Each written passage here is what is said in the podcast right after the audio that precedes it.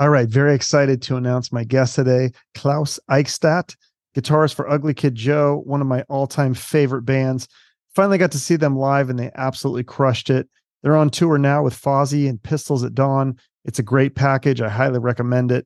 Ugly Kid Joe also has a new album out now called Rad Wings of Destiny. And we're going to talk about the tour, the new album, some old stuff, lineup changes, and so much more. Stay right there.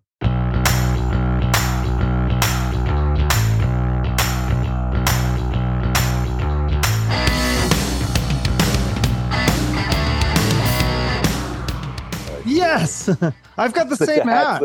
You do? Oh, were you at a show recently? Yeah, I was at the Vegas show. It was amazing. Oh, okay, yeah. I've only waited uh what is it, 31 years to see you guys. I couldn't see you as a kid because uh I think you came to I lived in Seattle and you came to like Rock Candy, but it was like 21 and over. Right. Couldn't right. go to that one. I you might have played with like opening for somebody, but I I, I might have been too late. Probably Scatterbrain, maybe, or yeah. By the time that I like really got into you guys, I think it was that summer, and I, so I don't know if it if, did the Ozzy tour come through that one. The Ozzy tour, yeah, Seattle. I think I thought Seattle was our first show on the Ozzy tour. Okay, in 1992, it would have been um, what was it? Uh, uh, summer of '92, like August, maybe. Wow, I might have just missed that because that would have been a good show. Looking at the uh, line, it was like you and Ozzy and Slaughter, maybe. Yeah, yeah, yeah. That would have been fun. But uh, yeah, I finally got to see you guys. It was amazing. I, I couldn't believe. I, I just had to ask, like, how does Whit keep his voice in shape so well? Because it's hard as a singer. I mean, yeah. a, drummer maybe too, but um, I mean, you can play guitar, bass. That yeah. doesn't really affect with uh, age. I wouldn't think as much. But singing, I mean, what can you do with your voice? Like, uh, did he just get lucky, or does he have some sort of crazy vocal? He's tip? kind of a he is kind of a freak of nature, honestly. Um, for instance, he doesn't like do like strenuous vocal exercise. He just, but he does take care of his voice, you know, and you know, you, you just can't live too fast, um, uh, you know, to, to, keep your voice up. But yeah, I mean, like if he's smoking, he's not going to sing as good. You know, if we go out one night, have a few drinks and a few cigarettes, next day is going to be harder. But you know, yeah, you're right. You do have to, as a singer, you have to kind of be careful. And um, but Whit is also, like I said, kind of a freak of nature. Like he, his voice is just, you know, he never even early on. I remember when he was a teenager, just like he'd like, I can sing, and we're like, no, you can't. And we're like, oh, kind of can. Like he's actually kind of has a cool voice. Just kind of makes it kind of sounds like David Lee Roth, you know. That's crazy, yeah. Because like he had to work on it though, right? Didn't I mean? It took. Well, yeah, he was.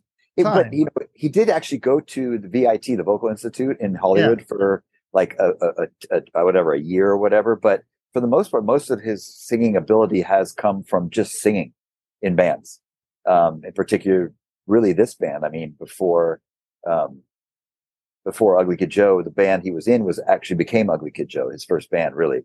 So, um, and then after Ugly Kid Joe, he of course he played in Medication. He played in um, Life of Agony, which was a really great learning experience for him, trying to emulate someone else's singing, a different style too. And then he played in, of course, Another Animal. So over the years, he's had um, practice. yeah. And didn't you say isn't the story that you you gave him a Judas Priest record and you said you told him, all right, if you learn how to sing like this, you could be in the you can be in a band with me, and he did, right? He figured it out. See, he likes to say it's in a band with him. I think it's more like I said, if you can sing like this, you can sing in any band. You okay. know? Yeah. There you go. If you can sing like Judas Priest, uh, Rob Halford, you are gonna get a gig. and uh, I think at the time, my friend who turned me on to guitar was really into Priest and was like, "Klaus, this is the best singer in metal right here, Rob Halford." Tell Whit, you know. And I, I, you know, I turned Whit basically on to Rob Halford and Priest in general, and uh, which he never has looked back. Whit probably knows every lyric to every Priest song ever recorded. I mean, he's wow. a massive Priest fan. Even does he like the Tim Ripper Owen stuff that's not Halford or? Oh, that's Rob. Probably you know I'm going to go back every vocal recorded by Rob Halford. By Halford, okay, fair yeah. enough. So because you guys, um, the band was was a band the band originally called Overdrive. Yeah, but for a short time, was it actually called Suburban White Alcoholic Trash? For like a split second, yeah. It's kind of it was a song we had, and uh, I had made like a T-shirt with a logo and I was kind of pushing for that name. Um, and then Ugly Kid Joe, the show came up with Pretty Boy Floyd, and we it, it kind of just stuck. Would it have been like SWAT? Would it be like an Yeah, abbreviation? exactly. Oh, okay. what's it? A- acronym, acronym, right? Yeah, yeah, yeah. Acronym. Yeah, because that's I was uh, really into Wasp at the time, and I thought their logo was so cool. And I was like, I want to do something Okay. around like that. So I and I, I was really into that show SWAT, the show. And I thought, what could I what could that anagram be? And I came up with silver and white alcoholic trash. And it, it was pretty accurate actually. so then did that lyric make it into the Whiplash Liquor song? Exactly, exactly. Yeah. Oh, okay, yeah. I love that song. That one and Matt, that's my only gripe about the concert is I didn't get to hear Whiplash Right. Liquor or Madman. Those two are two of my favorite songs. Oh, sorry. EP. Uh, we've been playing. We all played we actually played Whiplash Liquor the other night, but we didn't really know it. So we kind of played half of it and Oh, faked our way through it. But Madman we played on and off for the last 10 years for sure. You know, it's been kind of a staple in and out of the set. Yeah, I mean every song was so good. Like just that opening riff of Neighbor. Oh my god, that was so cool because that was one of my favorite songs as a kid, and getting to hear that live. And like I said, you guys killed it, especially Whit's vocal because that's the thing you always worry about with bands. Yeah, singers. As they age, you're like, oh, they're not going to be able to sing this, and he killed it. It was amazing. I couldn't believe it. yeah, I mean, like I said, he's kind of a freak of nature, but you do have to take care of it. Yeah, it's like the, we all like we all are, like- you know, we're all obviously in our fifties now, so Yeah. we can't do what we used to do, obviously. And like for instance, this has been a dry tour, California sober tour, yeah, but you're no alcohol. he- Yeah. he's sounding good. The, the whole band is sounding good. You're jumping around out there. You're running around. You guys are having fun. I mean, it looks like you're like kids. It's crazy. Well, part, part of it is, you know, we are living a much healthier lifestyle, especially at this age, but also it is fun. It totally is fun. And it's weird. Like some days I'm tired and I'm like even starting to think like, man, am I too old for this? And then as soon as like it's time to get up and play, it's like you have this adrenaline rush and it, it does really honestly feel like you do feel young again. It's as stupid as that sounds. Like you do feel like a kid. It doesn't feel much different now than it did when I was 23. Is all I'm saying. It doesn't feel much different, you know. And you know, knock on wood, like physically, obviously, that's the main thing. I have had issues with my fingers. I've had a pinched nerve, and it was messing up my fingers. Possible arthritis. So there are things for you know guitar players, and of course, with throat thing. You know, he's been sick before and lost his voice very rarely, but you know, he's been close to it a couple times. So you know, barring those things, you know, you it's it, you really do get this adrenaline rush and it really feels i mean i, I it feels like it was 30 years ago it doesn't feel much different you know That's amazing. Did you feel it more with certain songs, like either newer songs or just songs that are more rockin' songs, or is it just a full adrenaline the whole show throughout? it's pretty much the whole show i mean sure we've always had the, you always have your kind of favorites and it's usually a group thing or it's a really fun riff to play or it's and, and it partially too the crowd favorites help because they sing along and that kind of gives you an extra little like oh shit they actually like this you know um enough to really be into it so yeah it's a little bit of everything but for the most part i think um yeah the whole show sometimes like you know when you hear the the lights go down and you hear that kind of initial sound from the crowd, it totally like the adrenaline just goes. And then all of a sudden you have just energy. Like you could be taking a nap and you'd hear it be like, whoa, okay, let's do this, you know? Yeah. So, and we, we've been doing like an hour and 20, hour and 25, hour 15, something like that.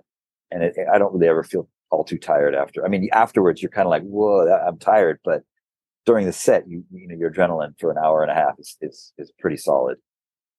Yeah, no, that's really cool. And I love um you, you guys have such a larger catalog now, and the Yeah, new album is is great. So I had a question because there's definitely with the new stuff, there's definitely like some ACDC vibes. But I uh, correct me if I'm wrong. You guys are more of the fans of the Bon Scott ACDC than the Brian Johnson ACDC. Honestly, uh, I love them both. I, Really? I love both. Uh, Whitwood, oh, okay, yes, Bon Scott is probably in rock and roll my favorite lyricist of all time. I used to study his lyrics and be like, wow, this guy writes some really clever, funny. Awesome. I mean, just the fact that he has two versions of the Jack, and one's about playing cards. it's like genius, you know. And then of course, Big Balls is freaking hilarious, and just I, I mean, and Highway to Hell may be the greatest rock and roll song ever written. Like just the, the, the everything about it. But then you you listen to Back in Black, and you I would step back and say that's the greatest rock album ever recorded in the history of rock and roll. So they both are just insanely good. That's a good point. I never thought of that. You're right, though. It's like the old stuff definitely had that uh, sense of uh, humor more so. Yeah. Bon the was newer ACDC. Yeah. They like a whole lot of rosy and like you said, big balls and like I mean, you didn't yeah, really have that with Brian Johnson. Now that yeah. His lyrics were, I, would- I would say, maybe not quite as original as Bon Scott's, but his voice is incredible. And of course, the band had, you know, I guess you could say, not come into their own. They were always in, they were always the greatest. But you know, with Mutt Lange producing, and it was, you know, Back in Black was the second record, I believe, with Mutt Lange that where it just went to another stratosphere of what a great rock band should sound like. And they they completely nailed it, and for several records after that too. So, um, yeah, it's you know they're both freaking insanely great. Yeah, I just remember as a kid, like I it was Brian Johnson was like my era. And then I had kind of had to go back and listen to the Mm-hmm. Right. Scott. And I was like, oh, okay, this stuff's very good too, obviously. But yeah, I, I'm like kind of with you. I like them both. So Well, my sister is actually who turned me on to ACDC, and probably inadvertently Whit too, because we were kind of uh, friends at the time. And my sister was really getting into rock.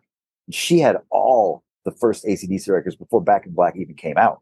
So she had already totally schooled me on ACDC and Powerage and High Voltage and if if you want blood, you got it. And all those. She had all the records.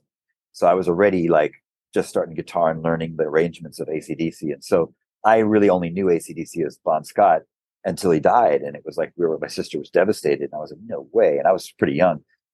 And and then when the new record came out, I I told I still remembered it like it was yesterday. We were at my parents' friend's house, and the son, who was like 16, he could drive, and he had bought Back in Black, and he had played it for us. And me and my sister were like, "No way, this is the new singer." And he's all, "Yep."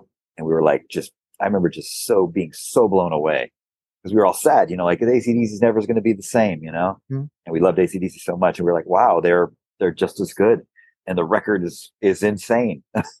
yeah, no, they've definitely put out a lot of good music since then with Brian Johnson. He's he's Yeah. great. He's another one of those guys that can continue to sing at a high level, like Steven how Tyler. he does too. that's yeah that well you just pretty much said the two guys that like that the fact that they're still singing like that is incredible because even doing it into their 40s was amazing and 50s now they're like 70 and they're fucking just insanely rad yeah. I've never seen Aerosmith and they're going to retire, but I can't afford tickets for that one. So oh, it's probably a zillion dollars right it's a lot. Yeah, it was like a few hundred just for the nosebleeds. So we played with aerosmith in brazil and i remember being just blown away by Steven Tyler in particular. His energy, his voice, everything was perfect. His screams, his whole thing, his presence, his moves. I mean, he was just the quintessential amazing frontman and not just frontman. I mean, his singing ability was is incredible. Like what a badass voice. yeah, for sure. So the only one you haven't uh, played with is ACDC, right? Because you've done Yeah. with Ozzy and Judas Priest and all these other guys. Scorpions, Motorhead. We've done so many great things. Been able to play with so many amazing bands. Guns N' Roses, The Cult, like all the bands we Van grew up with. Halen. Van Halen, Def yeah, Leppard, yeah. yeah, Def Leppard. I mean, it's just been so we've been so blessed that we actually got to play with, you know, open for. I mean, that's honestly starting out.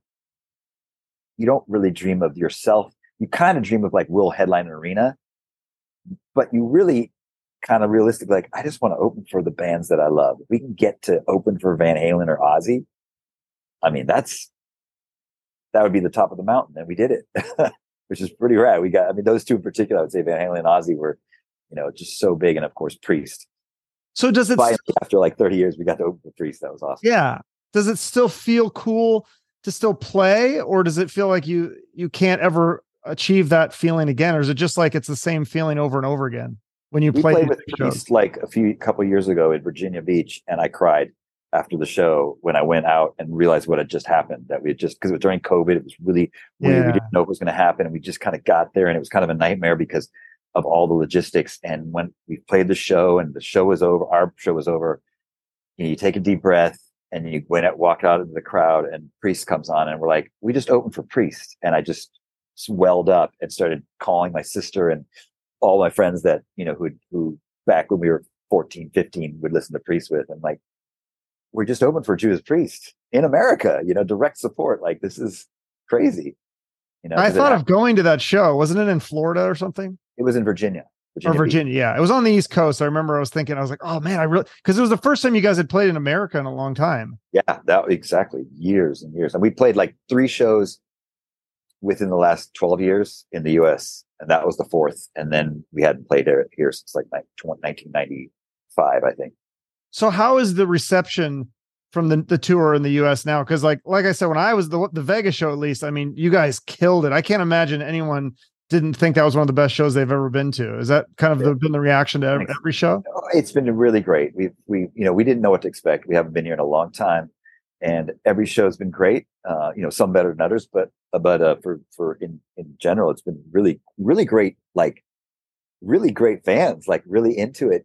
Kind of like and I get it. There's people that are older that were fans. They grew up, but people are bringing their kids, kids, people in their 30s and 20s and 30s are showing up and it's kind of a nice mix of of age groups i guess you could say you know and and people are you know some of the real true fans are really singing the new stuff which is you know we don't know if it's just going to be a nostalgia thing for people that are like oh i had you know those two years in high school when ugly joe was popular and i remember those couple songs you know i'll go see this for fun but where you know people are singing the, the new stuff as well from the last you know 10 years and it's like oh this is these are like people that actually really like the band not just, you know, not it wasn't just a short period in their time. They're actually really fans. And That's been pretty cool and refreshing.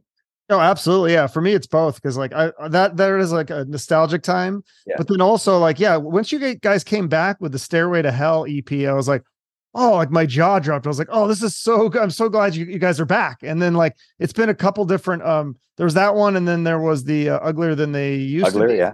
And then this this latest one, Rad Wings of Destiny, is is great. The that ain't living, catchy song, not like the other catchy song. Dead Friends Play, great song. That's an homage to all the heroes who've passed. Eddie Van Halen, yeah. Lemmy. Oh yeah, yeah. Did you yeah, write Whit, that one? no, Whit, Whit wrote, that, one. one, and he really like, you know, Whit definitely like had been kind of like literally it was like line by line over like a few months, and it just finally came together, and we had pretty much finished the record, and he's like, I've got a new song. And he basically went to hang out with Dave Fortman, who is a great producer. And the two of them just sat around for like a week and recorded two more songs. And that was one of them. And what was the, the other one? Um, uh, um, up in the city. Okay. Anyway, yeah. Um, so yeah, that was, that made the record kind of the end. That was, we, we play it every night. Which song was, you had like at least one song on the record though, right? That was just yours that you wrote? Yeah, failure. Okay. yeah. Yeah, that's cool because it's definitely different sounds of different songwriters. Like I know yeah. Fortman is kind of you know, wits into the heavier riffs and stuff, and then Fortman writes some of the he wrote writes most not mostly, but some of the slower songs like "Busy Bee" off. Right, right. And you guys played that at Vegas, which was awesome because that's not normal on the set list, right? Okay, no, it is. It, it, you know what? Our band is kind of we have sort of a um a different lineup almost every tour, slightly ever so slightly here and there. So we kind of like, uh, you know, customize the, the the set list a little bit to who's in the band and who's playing and who's good at what. Like, oh, you sing that harmony really good. Let's do that song. A little bit like mm. that, you know. So we kind oh, of yes. like explain yeah. that because I thought uh, when I had Dave Fortman on my show a couple years ago, he said he's like, no, I can't tour anymore because of hearing loss. And then right. he was at the Vegas show. I was like, oh, sweet, he actually is here.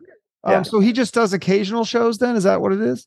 He pretty much was the you know mainstay for probably from 2000 was that what year was that uh, i'm sorry for like five years he was he was pretty much doing everything and then um and then yeah he had some major hearing issues and he just wanted to back off and then we had like a two and a half year break during covid where we didn't play anyway so when we got back together he's like i think i can do this tour so all right yeah. So, and then what happened to Cordell Crockett? A, a bunch of fans have been asking about. I know he had some legal issues.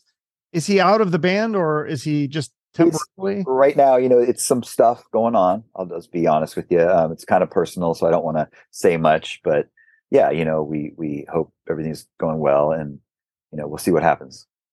Okay, so then uh, Mike Squires is filling in on. Yeah, exactly. Who actually played guitar? He actually initially filled in for for Dave and then when he finished that tour, he went and played bass for another band.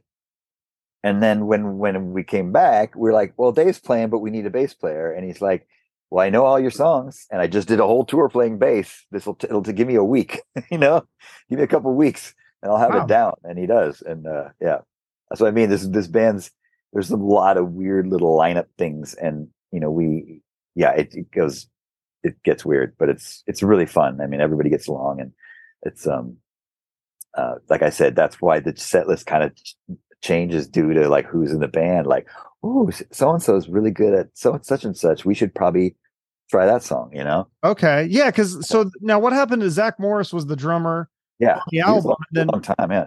And then now we've got Cam, is it Cam Greenwood? Is that, is that yes, Cam Greenwood. Yeah. And he does the backup for uh, Goddamn Devil. Dude, he, it's so funny. We, we didn't really know he could sing. We had no idea actually. And we're in rehearsal and Whit hadn't, Whit hadn't, his flight had, we were in Leeds, England, and it was for whatever, a couple tours ago. And, um, we're rehearsing and I knew Whit wasn't scheduled to fly in until the next day. So we were rehearsing just as a as a four piece, the band, no vocals, and we're playing. I forget what song. I think it may have been "That Ain't Living." And all of a sudden, I'm just kind of playing the riff, and I'm looking down, and all of a sudden, I'm like, Whit starts singing. I'm like, oh wait, Whit's here. How does he? He's early, and I look up, and it's Cam singing, and it sounded like Whit, and I, you know, because it's all loud, so everything's a little bit distorted. Yeah. I was like, so after the song, I'm like, dude, that sounded really good. I didn't know you could sing. He's like, yeah, I'm a singer. I sing in a band. I'm I front a band as a drummer and singer like Phil Collins. You know, he plays drums and with a mic and sings the entire set with his with his one of his other bands. So we're like, damn. And again, utilize. And then when when we was it was I guess talking to him like, how good are you? You know, and he's like, oh, I can sing that part and I can sing that part. And so we just started like, sometimes he just would chime in and start singing a part that's obviously Whit's part, and it's like, damn, and like just lets him go with it. So wow. Yeah. That's awesome to have that. And that that song originally was that that was the song that was on a demo, right? Before you guys even did um as ugly as they want to be. Yeah, it was, it was, part of our four song demo that we were shopping the labels. And um yeah. And, and the then, guy who produced that demo actually is Eric Valentine, who is also right. who's a, high school with him. Famous producer. Yeah. Eric Dodd was his original name, and we went to high school with him. And after high school was when we did the demo because you know we word of mouth. Eric Valentine is just legendary, you know, and, and from where we're from in the Bay Area. And uh, but we all knew him. We were friends with him, and we were. I, I had a rehearsal room literally uh, half a block from where his studio was. So I remember like picking up his drums and taking him to my rehearsal room, learning the songs in three days, and then taking the drums back and recording it in his studio. And with driving up from Santa Barbara, and and we did those two songs, and that was kind of the beginning of the band. It was which one? Goddamn Devil and which what was the other uh, one? Madman, Madman, and Goddamn Devil. Don't go and Funky Fresh. Okay. No, no, it was it Don't Go. No, was it was Don't Go on the on the. I think it was. We thought maybe Don't Go because it was a time, you know, we're like, well, maybe we will give them a little poppy song, you know, kind of a more of a pop love song, and then Funky Fresh, Madman, and Goddamn Devil were kind of more of like what we wanted the band to be. I think that was the four. It was two on each side of the tape. I think is how it was, something like that. I don't know. Oh, so everything about you was I hate everything about no. you wasn't even on there. But that, that song was written like years before I heard on a piano well, as a joke. Written on the piano, you know, kind of like just the the melody and the basic verses. And I probably did it on a Tascam four track.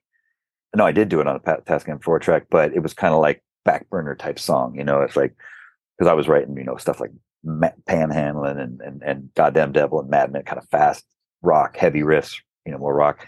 And everything about you is just kind of a joke song really and uh, for fun. And then you know when we were sort of you know obviously when we started getting trying to put together longer sets it was just this extra song i had. So we started playing it and like immediately i have to say after the first time we played it we go damn people really like that song. Like it was kind of you know pleasantly surprised like wow by the end of the song everybody's singing along with us like wow this maybe there's something to this and it was about uh like a some sort of cynical childhood friend that would kind of yeah, talk Farrell, shit about. Farrell T. Smith is a, is still a great friend of ours, like my best friend, our friend we've known since 1985, and um, he was just always kind of like, um, yeah, very cynical, I guess you could say, funny, um, good sense of humor, but talked a lot of shit about everything. yeah, everyone's got a friend like that, though. yeah, right, right. Yeah. So is that true though with the the music video for that one? I read this on Wikipedia, so I don't know how truth it is. Okay. Uh, but the, the, you guys had the sex dolls and you put helium Right. in them, and that the uh, the aviation administration uh, authorities had to come down. because there's an airport right there where, where we, we we filmed it at a beach called I forget the name of the beach, uh, the Isla Vista Beach, whatever, right in Isla Vista, which is where UCSB is, the college Yeah. there, and it's and um there's an airport right there, and the Santa Barbara airport, and um yeah, they they, they actually flew really freaking high. Those things they actually added put balloons, tied helium balloons to the actual blow up dolls. We we were hoping that they well we weren't the the Tom Mignon, the video producer, was hoping that he could just fill them with helium, but it didn't work. So they had to. So if you look, if you pan the camera back, you'd see like four of these giant balloons actually holding the the actual doll doll up. They must have done it with fishing lines or something because everything was kind of rigged up right then and there. And um, I guess one of them broke off and it flew away, and it was again tied to like three other big balloons. So probably like someone said something. I don't. I, I don't really remember the whole logistics of that moment because it was more like we didn't really know what was going on. Everything was just, you know, I don't even know we had cell phones back then. So someone was just like, yeah, there's some report of the thing and da da da da. It was 91, you know, 90, 90, 91. Yeah. Yeah. Wow, that's great. so then, like, before you get the Ozzy, t- is it before you get the Ozzy tour that Roger leaves the band? And I never, under- I never understood Yeah. the story. It said musical differences, but was it more like personality difference? That's what se- that seemed to be what Dave Fortman was hinting at with that one.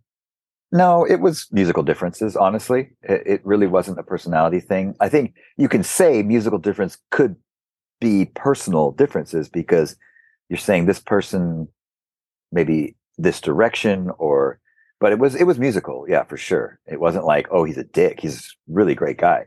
Hmm. so it was 100% based on the music and what we were doing as a band.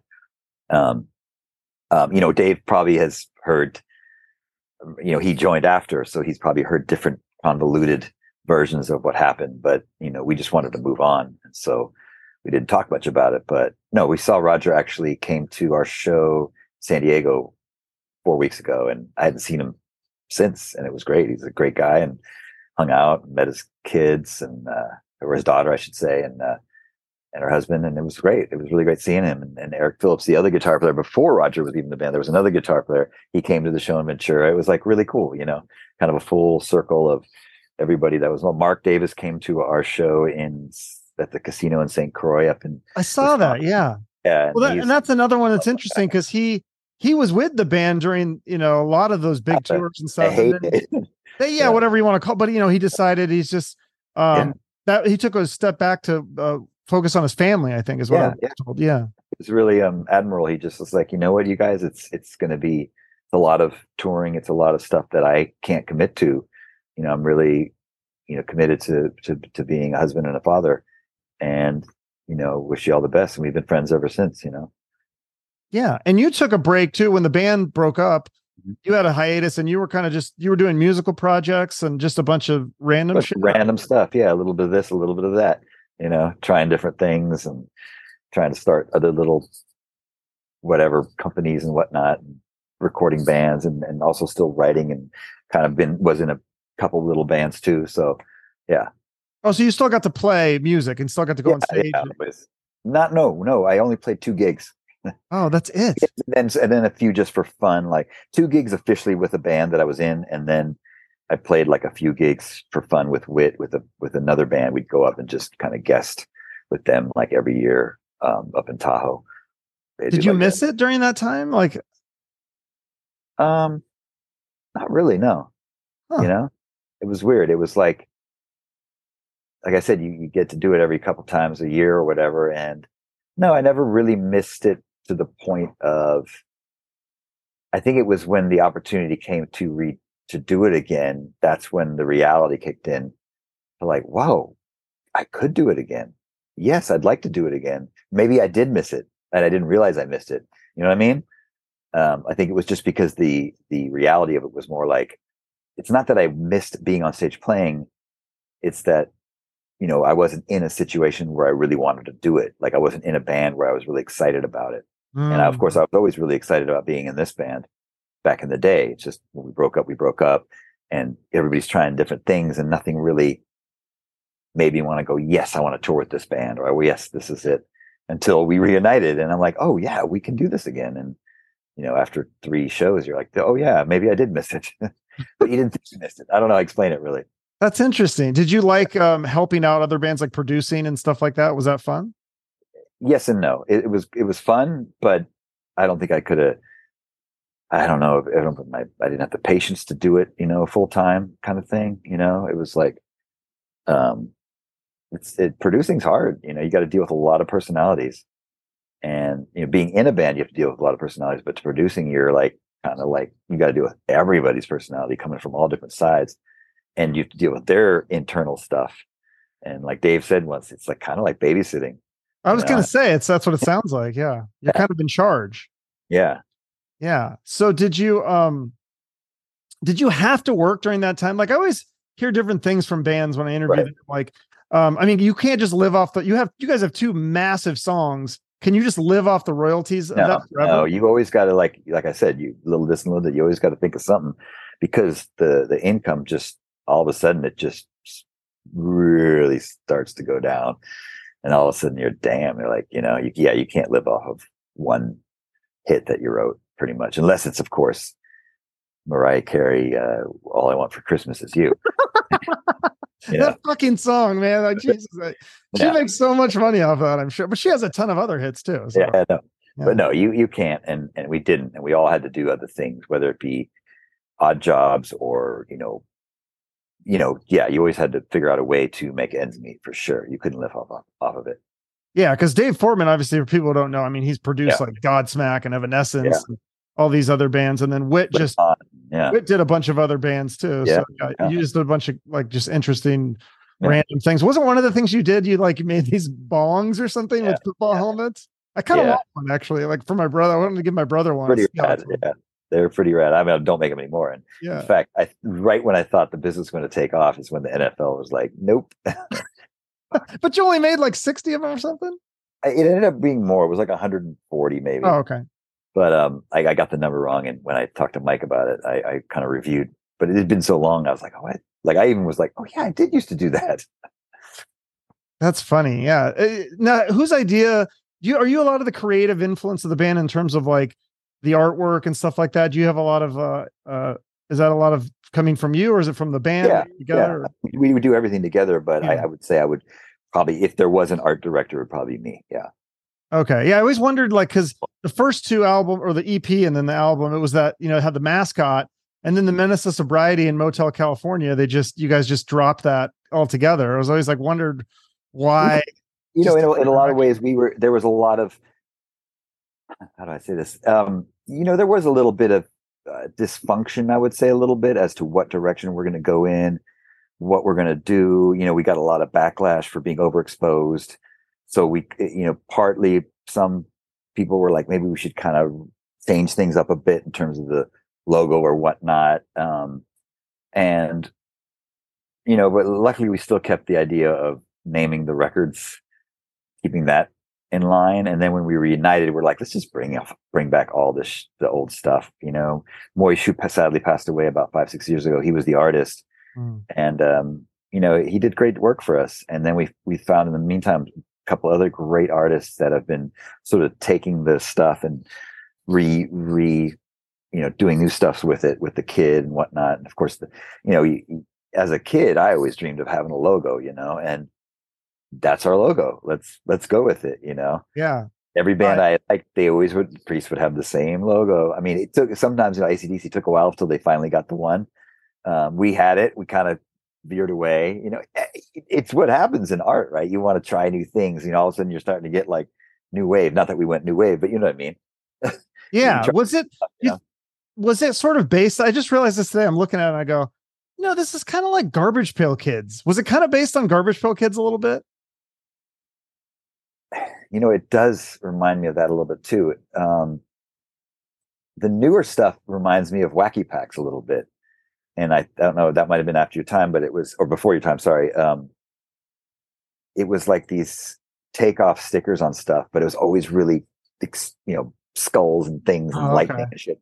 But um, garbage pail kids, yeah, I I, no, we didn't consciously do it for you know. We we were actually what we were influenced by was the skate artists in Santa Barbara and Southern California. Moish was an artist for Powell Peralta, which is based in Santa Barbara.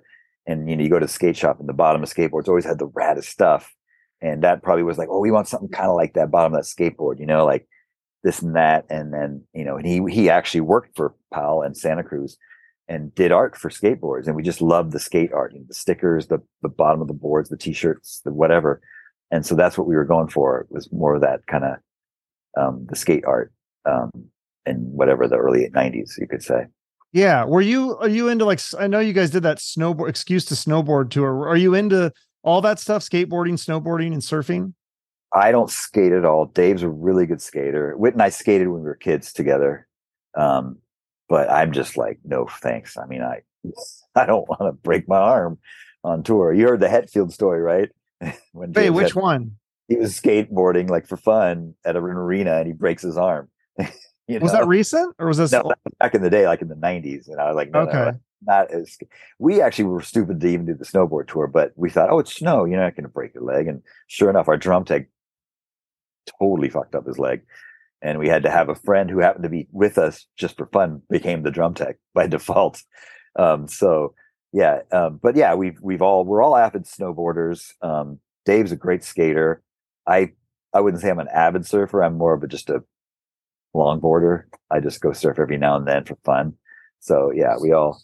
But snowboarding's something we all kind of bonded with because we all learned together and, and basically on that tour. I think is when we all learned how to snowboard. We'd already knew, but he you know, he put together a tour with a friend of his and we started in like Colorado and the guy was a badass snowboard instructor and he taught me and Dave how to snowboard like right then and there. And uh, we've been we've been doing it ever since. Oh, that sounds fun. What about like um you guys toured with one of my favorite another one of my favorite bands, Skid Row, which would have been an amazing tour. Of course, it didn't hit the US, but those guys are one of the funniest bands based on their home videos that I've seen and interviews and things. Yeah, funny dudes. And yeah. then and you guys are hilarious from what I've seen. Like was there a lot was that just like a nonstop laugh riot on that tour or what? It was fun. It was super fun. It was um yeah i mean it was, we had great shows. We had some great times. And yeah i mean dave is hilarious. Snake's fucking he's a comedian. And the rest of the guys are great guys you know? It was really fun. Yeah rachel too. Have you ever seen like yeah. his videos where he uh he goes like he lays on the uh baggage carousel at the airport Yes, I have seen a couple of those. Yeah, yeah, they're great. I don't know how he doesn't get in trouble for that, or I think I think he said he did, but uh, yeah. That, yeah, I would think someone at the airport would be like, "Hey," right? Yeah, no, that's that's fun. So, gosh, so many so many great uh, tours and uh, and albums that you guys have done. Is there is there going to be more music too after this? Uh, yeah. I mean, yeah, I know right. you just released Rad Wings. Right. I'm, like, I'm already wanting another album. you know what? You know, you we're always you know, Whit in particular is always thinking of melodies and lyrics, and I definitely have some riffs. And, and I've said this a million times in the past. Well, I have some riffs, and he's got some lyrics, and Dave's always got a song floating around. It's like, so yeah, there's always something, you know. And there's so. would Zach would Zach Morris be back on this for studio album, or is, or is Cam now kind of a fully fledged member of the band for drums? You know Again, that would be you know, Shannon plays on records with us now. Still, oh, that's true. Yeah. So it, whoever's available, that's all I can say. So um, it's pretty laid back in terms of any of those three would be great. They're all very capable drummers, you know, and and um and officially they're all members of this band at some point. So who's ever's available, that's what it comes down to, you know. Yeah, that's all. And you don't have any. It sounds like at this point you don't have any aspirations to to do any other side projects or other bands or anything right now we're you know we're we're doing pretty much the coolest thing you can do is we're touring in a band playing our songs you know and so that's kind of the the focus right now but you know everybody's always kind of dabbling in something you know? I might start making bongs again. Did you ever have any like offers to play in other bands? Like especially during that hiatus time did any other bands band, call you or? I played in a band called Brougham. Yeah and they were signed to some label. And um, other than that, I mean, I had a few offers for auditions, but I wasn't interested. I just was like, I had just left the band or whatever. The band had just quit or broke up. Sorry. And so I was like, I don't want to get right back into it right now. I think I was at the time I was really kind of over it. Not over it was kind of more like the bullshit of the business and some mm. of the you know it was kind of a whirlwind and it was a great run you know but it's like i needed to get away from it a little bit honestly as you can yeah. imagine there's a lot of it's a wonderful thing to be in a band and tour and to actually sell records and be able to see the world it's the greatest thing that's ever happened to me really just about but there's also a lot of bullshit that goes with it and you kind of like sometimes you just want to get step away from it and I think for me, like I, I'm not good at saying no, so I had to just literally just walk away for a while and just live a normal life, I guess you could say, for a little while. Gotcha. So do you think it's gotten the bullshit is better now than it was back then? Because back then you had the record labels and there's like executives and people on your back, whereas now you're kind of it's it's more yeah, DIY, the right? Bullshit is way less. It's way less money, but it's way less bullshit. it's kind of it kind of goes together. I get, yeah, but you guys get more of the, the the. There's less people to split the money with, right? Like with the merch. Well, yeah, merch. yeah, of course, of course, yeah. There's that too. But I'm just saying, like being with a major label and selling a million records, you know, it's yeah, you, you, you there's going to be more money because you're far, you know, you're everywhere, you're getting paid. Uh, but um, no, I'm not complaining. It's fine. Um, you know, you, we're we're eking out a living, you know, sort of, but it's it's uh, and so, yeah, but the bullshit is way less because, and I'm not even saying it's the record company's fault. It's just, there's just a lot of, there's a lot more people involved, like you just said. And so there's a lot more chances of there being friction or, or uh, somebody that maybe has a different idea of how things should be. And then people throwing their weight around and all these other things. And like I said, the, the, the bullshit, you know, that it's never fun. I mean, I'm sure it's in every line of work and everything we people do. You know, you work at a at a restaurant, you're going to have to have one cook hates the other cook or whatever it may be. You know, or or uh, you know, this busboy is doing this wrong or any job.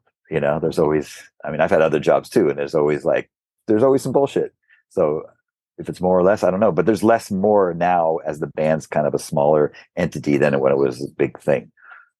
No, that makes yeah. sense. Yeah, that you're right. Because I think people forget about that. That they think it's just all fun and parties, but there's a lot of business. There's a lot of work that goes yeah. along with that. And uh, like you said, in any business, there's going to be bullshit. So yeah, yeah, that's a good point. That's but it, it's nice that it's less now that you guys can yeah. hopefully just have more fun. Yeah, and you know, as we get older too, it's like, you know, really, who cares? Sometimes you just say, "Who cares?" Like with what? Like other uh, the managers or something? Uh, i don't know. You know i think when you're young obviously there's there's there's a little bit of this like you want to be cool. Like you want to be accepted you want to be cool you want to be cutting edge things like that um, and you might take things much more to heart like when you read a bad interview about your band or a bad sorry a bad um review or somebody from another band talk shit about your band. Remember that was like that's such a yeah and I'm sure it's it's a very much a young thing. You know, bands in their 20s they talk shit about each other. Yeah. I mean, you have like hip hop takes it to a whole nother level where they have the beef.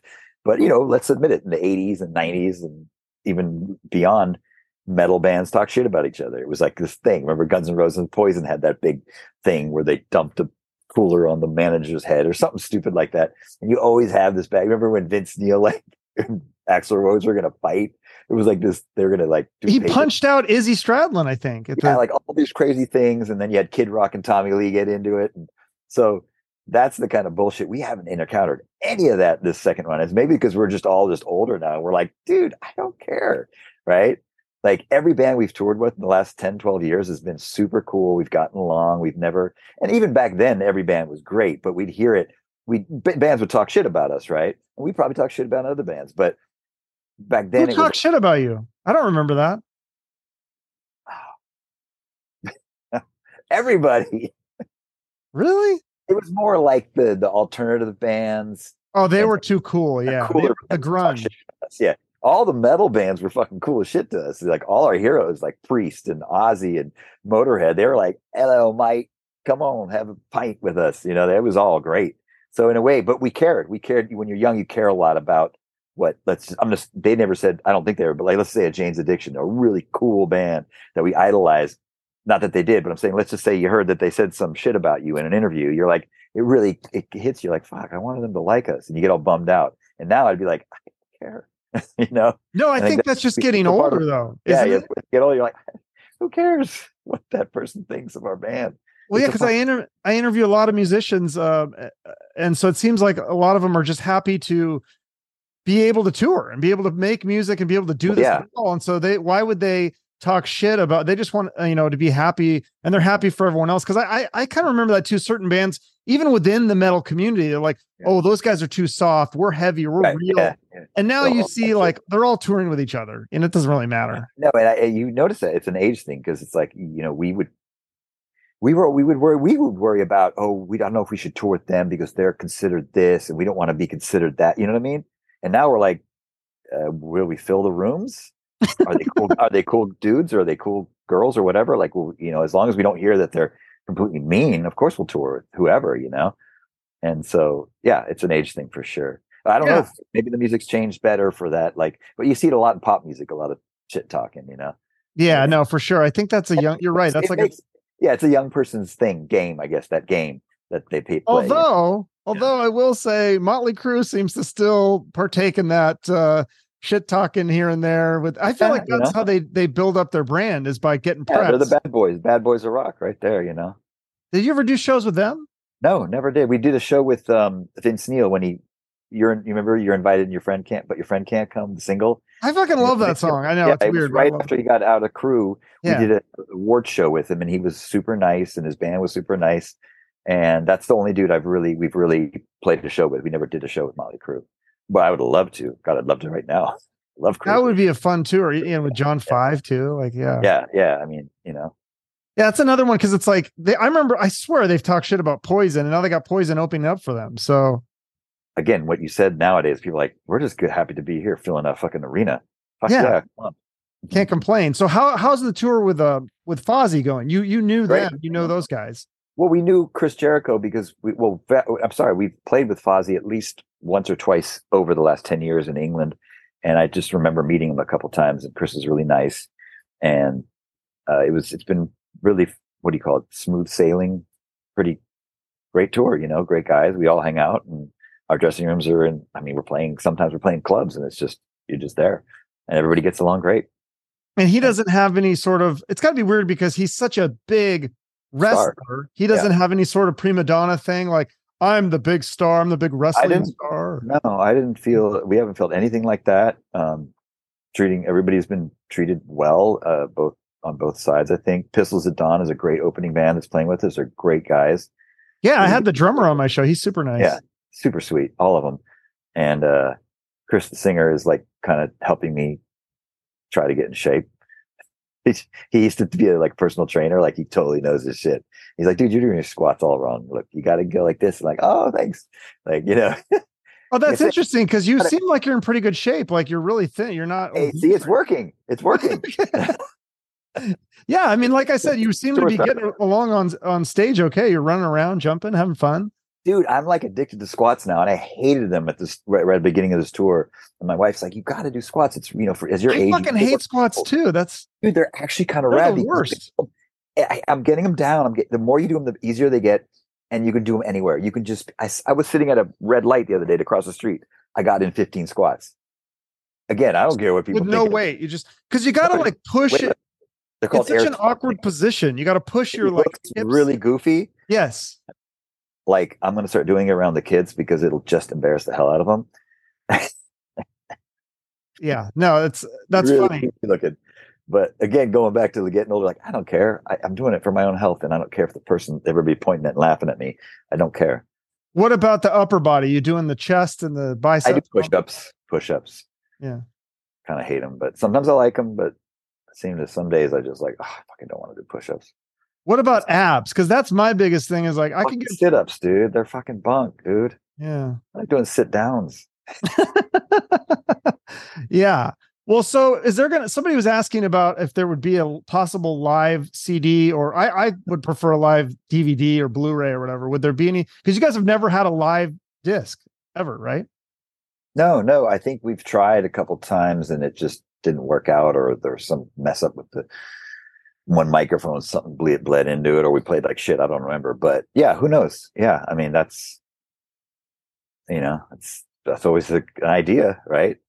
Right. Yeah. Or any other uh, future plans? Uh, future uh, like, would you extend this current tour? Because I had to drive to Vegas. I'm I'm actually in Phoenix. We Phoenix. we have you know because we've been doing like we we're doing it. We just did a we're we're finishing up one more week of the states tour. and We've covered a lot of the country, but this fucking country is so big, man. There's so many places we didn't play, you know, Mhm. and like dang, you could really. I mean, we used to back in the day it would be three months you tour the states with Def Leppard, three months solid, of just bang, bang, bang. We did just we're ending about five weeks, so you could. Yeah, we have talked about doing another leg for sure. Oh, would be- okay, sweet. No, it's been great, man. We just we didn't know what to expect. Honestly, we we've been going to Europe every year practically for the last ten years, and and Europe's been fantastic. We've been to Australia a couple of times, South America, but we didn't know, you know. And you come back here, and you're like, oh my god, this is where it all began. This is so cool. This is like, you know, our people. This is where all. This is what we are as Americans, and I think a lot of our music is our music is very American in terms of the lyrical content and some of maybe the excuse me, some of the stuff we reference is very Americana, you know. Oh, absolutely. Yeah. I mean, especially yeah, for me as a kid, Excuse me. like one of my favorite bands, so, so American. Yeah, just like that and that humor. I, I feel like that's an American kind of Right. humor. Kind Yeah, of and we talk shit about, you know, it's funny that we had a song Panhandlin' that Whit had the the Trump line. I was- know. I because he- love that line. He got he picked that up from like a- homeless person that would call people, "Hey, Mr. Trump," because all we knew Donald Trump as was a really rich dude. That's Right. all we knew about him. That's it. Super rich dude. So it was kind of a joke with this homeless dude, like, "Hey, hey, yo, Mr. Trump, you got any spare change?" And, and incorporated in the song. And then now we're playing it. We're like, people are gonna take this like one way or the other? They think this is political. It's not. It's just a Right. lyric that was a joke. It was making fun of. It was not making fun of. It was referencing anybody that has anything as a rich person being Mr. Trump. Yeah, So, yeah, exactly. Yeah, I love that song. And everybody, yeah, we all sang along. When I think at the Vegas where I did. I don't know. I was singing along. I, lo- I love that one. That whole album is uh is amazing in my opinion. I I love it. I think I think you guys are. It's weird because I feel like I know you have two massive hits, but in so many ways, I feel like you guys are underrated. Well, thanks.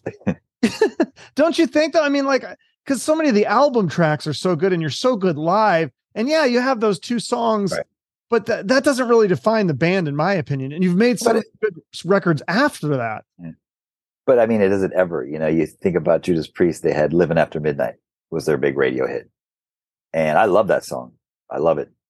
But you, you know, you then you go, wow. But listen to this other stuff. Like it's it's a whole other thing. And uh, you know, you're you, you- we're so lucky to have hits. Trust me. It's like wow. It's like someone just opened a door for you and said, "Go play your songs on stage, all of them." you know.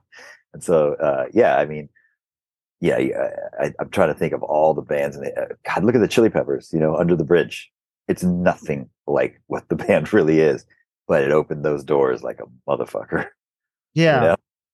Van Halen's first hit was "You Really Got Me," a cover song by the Kinks. You know, although that's they did a pretty fucking Van Halen. They put their stamp on that one. Yeah. yeah, for for, sure. sure, and Eddie for sure. You know, That's what's funny to me though. Like, it, and I get it if you're just kind of a casual fan, you, you you're like, oh, I got to hear Cats in the Cradle. But to me, I'm like, I'm like, okay, like that's probably my least favorite song that you guys do live because I'm like, there's so many other album cuts that I'm like.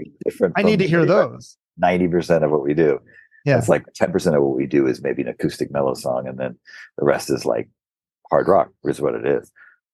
Yeah, the metal stuff is great. Well, thank you so much Thank for you. doing this. I, I hope you guys do add more dates uh, in the US. like I said, that's what we're hoping to do. And we are going to Europe uh, in August for a month and then maybe come back here. You know, it takes a little time, but we'd love to come back. We've had such a great time. We've had such great response from from the fan from the crowds, the fans, whatever. And you know, people have been really nice. I mean, the the, the venues, the people working at venues, the promoters, the you know, the club owners, whatnot, venue owners, runners, people that own the place has been like really positive feedback and just really great experience for us. Because, like I said, we didn't know what to expect, and the USA has been great. It, it's amazing. Like I said, like I bought I bought the shirt, I bought the poster, I've got the I got the hat. You know, I try to support because it was thank twenty dollars a ticket. I was like, dude, I Yeah. felt bad. I was like, I want to like. I bought a lot of drinks too, so hopefully you got a little cut of that, maybe. No, we don't get a cut of that, but we definitely get a cut of that. So keep buying the merch. yeah, and then you guys don't do uh meet and greets. That's another thing. Or Well, you know, a little, a lot of it post COVID, we've been like, let's just calm down. We everybody was getting sick. We were doing meet and greets, and everybody got sick, and it was a freaking nightmare. okay, So it's something we'd like to do, but man, it's like we just. I swear, you get sick, man. It's people just. you could do like the uh like Kiss we- where they have the uh Yeah, yeah, I know, right? yeah. Yeah, I don't know. That's a good point. Yeah, because it's like uh, my buddy said, like after COVID, he's like, I think we just need to get rid of handshakes. Like, what is the point of that? I'm like, I'm all, I'm, I think I'm good with that. It's like, is it really worth? Yeah, or fist bump or something different, just because it's not worth getting sick for, you know? Oh, man, I know, and that's the whole thing, right? It's your hands like contaminated. Yeah, absolutely. Well, thank you so much for doing this. I always end promoting a charity or a nonprofit or something, a cause. Is there something that you have that's near and dear to your heart? Right now just um you know support trans people you know? Um i know people have different opinions about it but you know i know some and people that are just like look we just don't want to be villainized for a lifestyle choice. You know it's it's not i'm not trying to impede on your thing. I'm just like i'm just want to be able to live my life you know? Um, I- i went to a drag show recently. For the first time i went to my first pride and i was like this is so much fun but I hate this. You know, there's nothing to hate here. This is just people being themselves and having fun with it. They're not. No one's trying to push something on me. I went there willingly and saw a fun drag show, and it was a blast. So Yeah, I think we had. Um, I went to the Rockin' Pod, and there's a there. Are you familiar with that event in Mhm. Nashville? Mhm. Yeah, it's like all these bands and all the music pot rock podcasters, and uh, and one of the musicians is is trans, and and nobody. She got up and played, and uh, and nobody cared. It wasn't, a, and I was like Yeah. kind of surprised. I was kind of nervous. I was like, it's Yeah. Nashville, like, are people gonna Yeah. like throw stuff, or you know, I don't know what to expect. And I was like, okay, good. Like nobody cares. Like, and I, I wish, yeah, people. I think we just need all the just love everybody. That's always mu- been my motto, I guess, is just to kind of accept everyone. And I mean, Don't as long as you're not hurting someone else. exactly, just don't make a big deal out of it. Just you know, if it gets to a point where someone's really pissing you off, talk to them. but other than that, like just let people be and do their thing. You know, if they're not hurting anybody, then nobody should even care. Right. No, that's that's what this country was founded on is religions and Yeah. different uh different people, different different music. Like you said, you took music, people talking shit to each other. I grew up in the Bay Area, and that's you know where with the whole hippie movement started, and then the gay community really started big in San Francisco, the Castro and stuff, and then thrash metal came about. Now that's what San Francisco's favorite famous for is people doing shit that might freak other people out, but in the end, you're like, do it, you know. I mean, Right. Metallica, you know, I lived there and it was like thrash metal night every Monday and shit. And it was like, you know, the people in the neighborhood freak out all these metal people showing up, but they're they're all devil worshippers and this music's way too heavy. But it's like it's kind of a little thing like that. It's like people, if you're open minded, see the, the the beauty in the difference. You know that that's what life is about. You know, especially art. Like you don't want art to be the same for thousands of years. You want it to evolve, change, and be creative. And I think you know, like everything, any from from a drag show to the Grateful Dead concert to a Metallica concert. You know, it's like very different things, different strokes for different folks. Absolutely. Yeah. You guys hung out with the Metallica people a little bit, right? Oh yeah, we've crossed paths, in particular with Kirk and of course Robert Trujillo. He was in a band with Whit, you know, for a minute. Uh, medication Oh, And, uh, right. shows, and of course Whit plays in the wedding band with them, with Kirk and Rob. Uh, they've done a few shows, so yeah. And we've known Kirk since 1987, 88. Um, just been a friend of ours because Bay Area, you know, you just meet people, and it was before we even know, were an Ugly Kid Joe together. We met Kirk, and he was he's been one of the he's the nicest rock star I've ever met. Like I said, I met him before we were even a band, so he's always been a sweetheart. Very cool. All right. Well, look forward to hopefully some new shows with Ugly Kid Yeah. Joe. I'll, see you again. I'll have to drive maybe if it's California or something or Vegas again or maybe be. Phoenix, Yeah, hope, uh, dude, that's such a great rock town, man. right? Was we weren't playing it, you know, because we I, I remember back in the day playing with Ozzy and playing clubs there. It was always freaking great. Great yeah, rock. you did one. Um, I saw it was before I moved here. I used to live in Seattle, but you guys, I, I saw on like the history, you guys played a show with like Korn and like, uh, yeah. Rob this came out, for- I think, and sang with us at that show because Rob lives in Phoenix. right, right. Yeah, yeah. I Oh, totally see, that's a great, another good reason to come here. I forgot. no Rob doubt, no doubt. and Alice Cooper lives here too. That's right. We did a tour with Alice Cooper not that long ago. Yeah. Uh, and yeah, done it all. Treated us great. He had Whit come out and sing with him one of the songs. And yeah, Alice Cooper was super nice.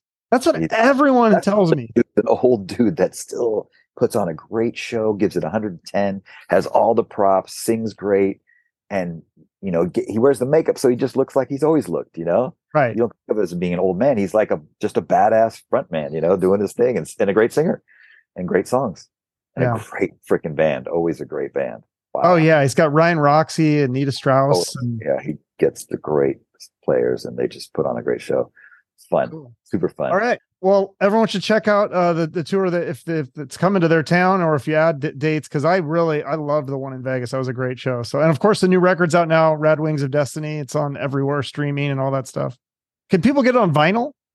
yeah we're, we're selling vinyl all the time um we, we were selling with the shows of course but Yeah. um can you get uglykidjoe.net um that's tough because i know we we've shipped a bunch out here to sell we didn't make a ton obviously because it's Oh. vinyl you don't want to sprint a billion vinyls and then you get then you're sitting there looking in your shed like i've got 600 vinyl records from the record we did six years ago what am i going to do with this shit well, there's still people collect them and they look really cool. Of course, they opened up. It's got all this cool art. And we, we, you know, we'll probably be selling a bunch online. You know, whatever Okay. we've left. Although it's, they're going pretty quick, so we're stoked. Cool. And yeah, like like I said, all the cool merch too. I love that stuff. So people should definitely buy merch.